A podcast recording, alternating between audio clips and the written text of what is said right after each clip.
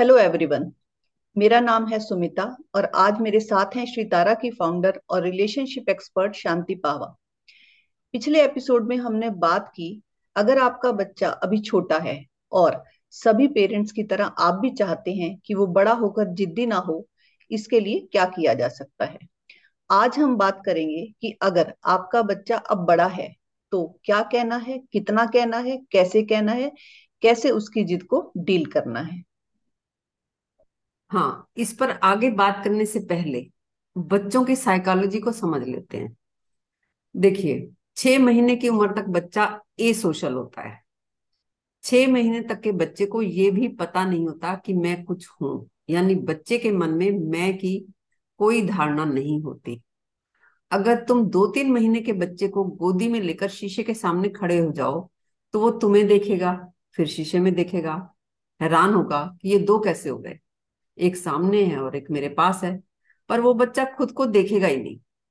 बार बार तुम्हें ही देखेगा, आश्चर्य से देखेगा, लेकिन खुद को नहीं देखेगा। छह महीने का होते होते सेल्फ की धारणा बननी शुरू हो जाती है।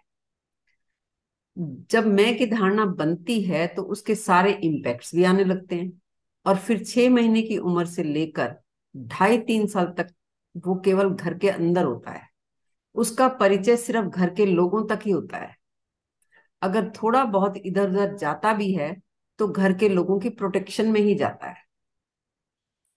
और शायद इसीलिए तीन साल तक के बच्चे पर असर केवल परिवार वालों का होता है। फिर ढाई तीन साल का होते होते वो स्कूल जाने लगता है। लगभग छह साल तक की उम्र तक बच्चे के विचार विकसित होते हैं। छह साल तक बच्चों के विचार काफ़ी मात्रा में विकसित हो चुके होते हैं। इसीलिए उसके बाद बहुत गहरे बदलाव लाना आसान नहीं होता। तीन साल के बाद जब वो स्कूल जाने लगता है तो प्रभाव परिवार का भी होता है और स्कूल का भी होता है। मोटे तौर पर कह सकते हैं कि तीन से बारह साल तक बच्चे पर परिवार और स्कूल दोनों का प्रभाव प्रभाव होता है। लेकिन परिवार का प्रभाव स्कूल के प्रभाव की तुलना में कुछ ज़्यादा होता है। अब हर चीज़ हर घटना के बारे में बच्चों के अपने विचार, अपने निर्णय बन जाते हैं। कुछ घर से, कुछ पेरेंट्स से, कुछ परिवार के अन्य लोगों से, कुछ दोस्तों से विचार मिलते ही हैं। फिर वो विचार बरसों बरसों या कह सकते हैं सारी उम्र तक बने ही रहते हैं। फिर भी इस समय तक परिवार का असर काफ़ी रहता है। और मुझे लगता है कि खास तौर पर मदर का प्रभाव इस समय रहता ही है। यानी 12 साल तक के बच्चे अपनी हर बात माँ से शेयर करना चाहते हैं। ये किसी केस में 11 साल भी हो सकता है या 13 भी हो सकता है। इसके बाद, यानी टीन एज शुरू होते ही बच्चों में काफ़ी भयानक चेंजेस आने लगते हैं। इस बारे में आप क्या कहेंगी? हाँ इसके बाद से यानी तेरह साल से ना बच्चे विद्रोही होना शुरू हो जाते हैं। उनको घर जेल नज़र आने लगती है। घर के लोग दुश्मन नज़र आते हैं।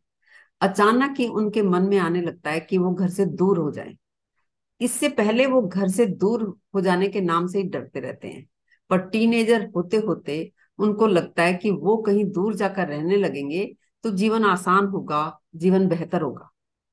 इस उम्र को गैंग एज भी कहते हैं। गैंग का मतलब पीयर ग्रुप तेरह से उन्नीस तक बच्चों को सिवाय गैंग के कुछ और नहीं सूझता हाँ सही में इस उम्र में बच्चों पर पीयर प्रेशर बहुत होता है। बहुत सारी फ़िल्में भी बनी है पीयर प्रेशर पर।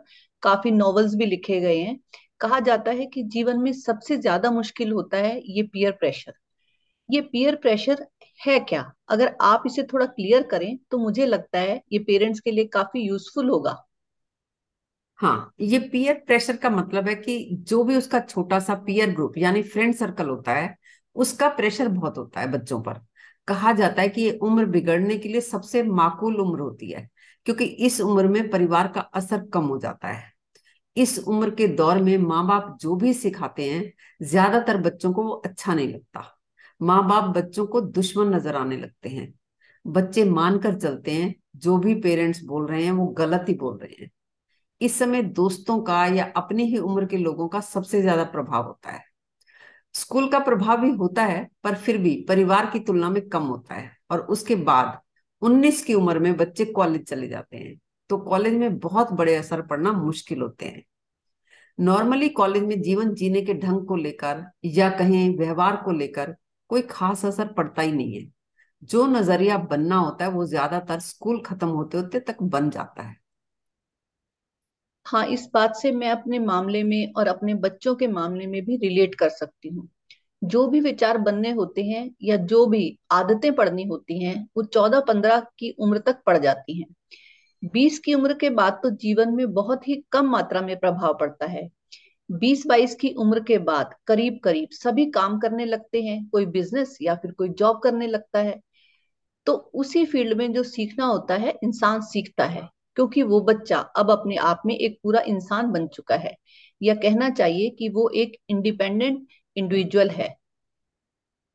हाँ और यहाँ एक इम्पोर्टेंट बात ये भी है कि जिद सिर्फ़ बच्चे ही नहीं करते, हम सब भी करते हैं।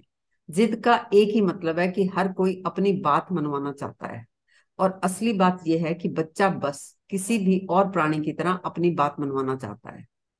अपनी बात मनवाना बहुत ही नॉर्मल और नेचुरल इंस्टिंक्ट होता है। और ये हम सब में होती है।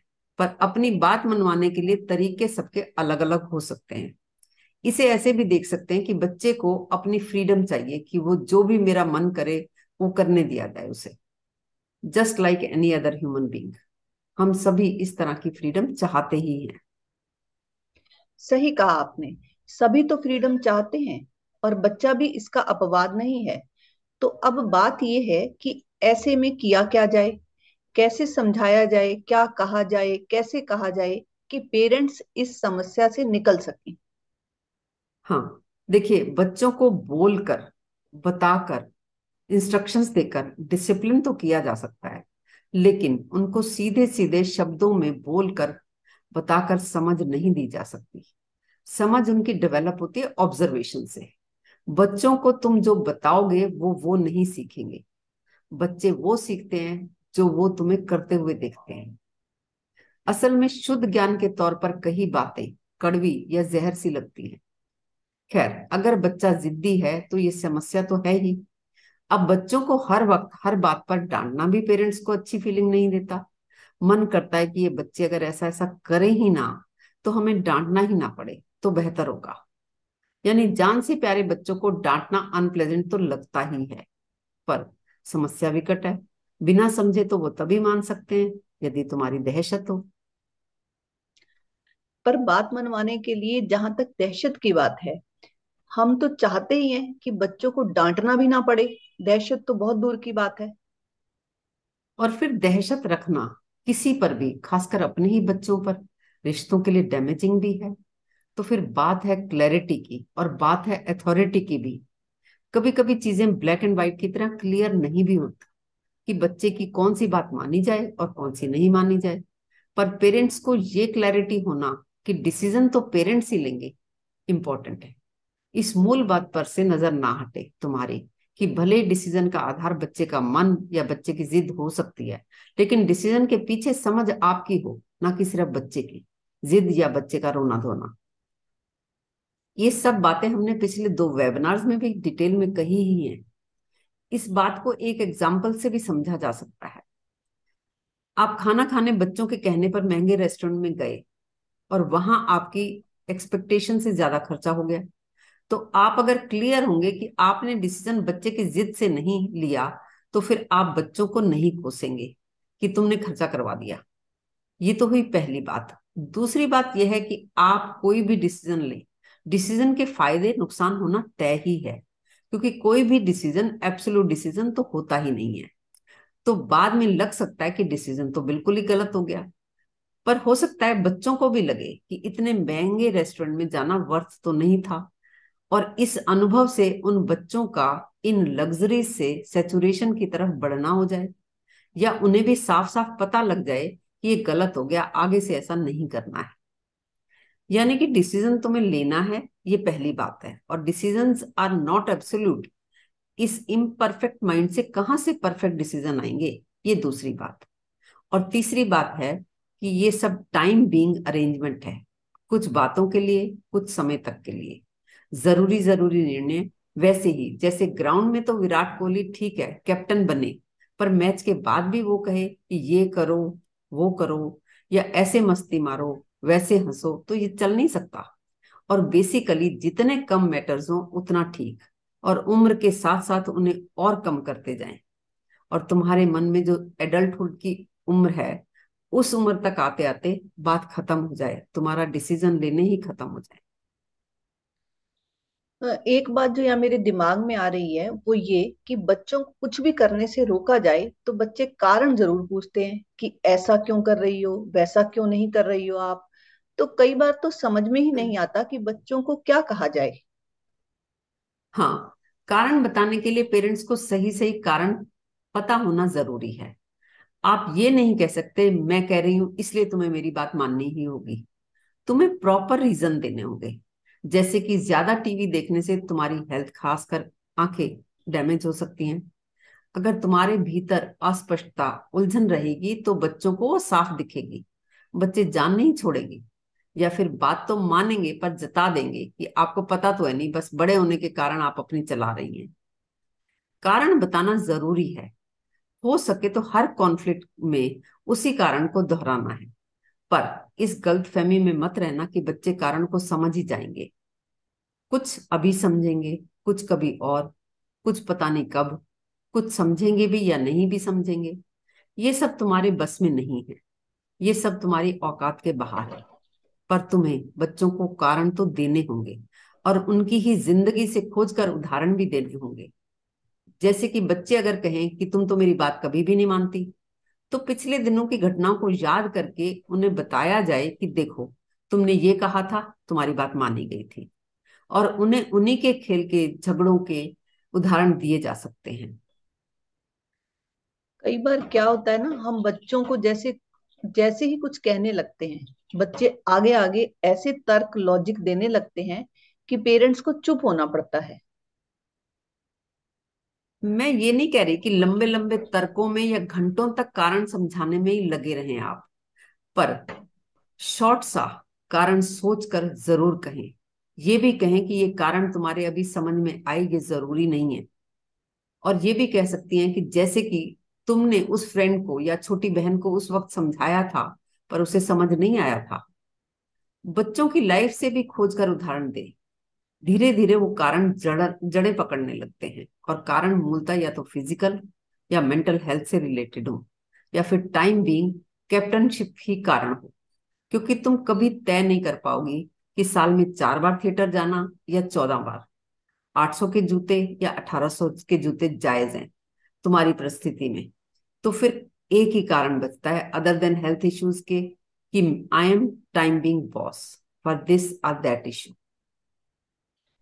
हाँ ये बॉस बनने वाली बात काफ़ी यूजफुल है।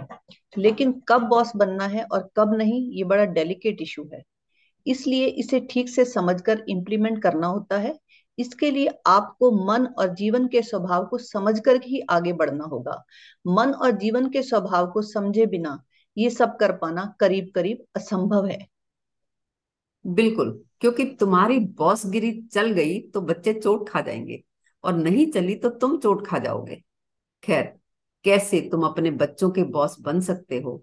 इसकी चर्चा हमने पिछले दो वेबिनार्स में भी की है। उनमें बताया गया है कि बॉस तो बनना है, क्योंकि कुछ इश्यूज़ हैं जिनमें उन्हें मॉनिटर तो करना ही पड़ेगा। जैसे चार घंटे टीवी तो नहीं देखने दिया जा सकता टीवी को ताले में भी नहीं रखा जा सकता तो कोई तो उपाय खोजना ही पड़ेगा कि बच्चे टीवी से खुद को या आँखों को डैमेज ना कर लें। तुम साफ़ साफ़ कह सकती हो कि टीवी इस इस कारण से डैमेजिंग है। इसलिए इन एक, दो या तीन प्रोग्राम के अलावा तुम्हें नहीं देखना है। शायद ही कोई बच्चा अपने माँ बाप से अंततः इस बात पर नाराज़ होता हो कि माँ बाप ने हेल्थ का पूरा ध्यान रखा, कंसर्न रखा, या हेल्थ के मैटर में माँ का या बाप का बॉस बनना अंततः शायद ही पीड़ा देता हो। और मेंटल हेल्थ के लिए तुम्हें बच्चों से पूरी तरह से टच में रहना होगा। करीब हर रोज ही बच्चों से बातें करनी होंगी कि आज स्कूल में क्या हुआ। वो बताते हैं कि इस दोस्त ने ये कहा, वो किया, मैडम ने ये कहा, मैडम ने वो किया। अब उन सब बातों को सुनना कोई काम जैसा तो है नहीं। बस ये तो एक रूटीन ही है। और हाँ जैसा कि हमने पिछले एपिसोड में भी कहा कि हर घटना के बारे में बच्चों के अपने विचार, अपने निर्णय भी बन ही जाते हैं। ये विचार और निर्णय दोस्तों से, घर से, परिवार के सदस्यों से मिले जुले रूप से प्रभावित होते हैं। यहाँ पेरेंट्स के लिए ध्यान देने वाली बात यह है कि यही विचार बरसों बरसों या सारी उम्र तक बने रहते हैं। तो इस एपिसोड के अंत में मैं यही कहना चाहूँगी कि पेरेंटिंग के लिए आपके पास अनलिमिटेड समय नहीं है। आपके बच्चों के विचार बनने से पहले पहल। जो तुम्हें कहना हो, कह ही दो। बाद में तो उनके विचार इतने पक्के हो जाते हैं कि वो उनको कुछ भी बताया ही नहीं जा सकता। उनको क्या कहना है, कैसे कहना है, इसकी बात हम करेंगे अपने अगले एपिसोड में।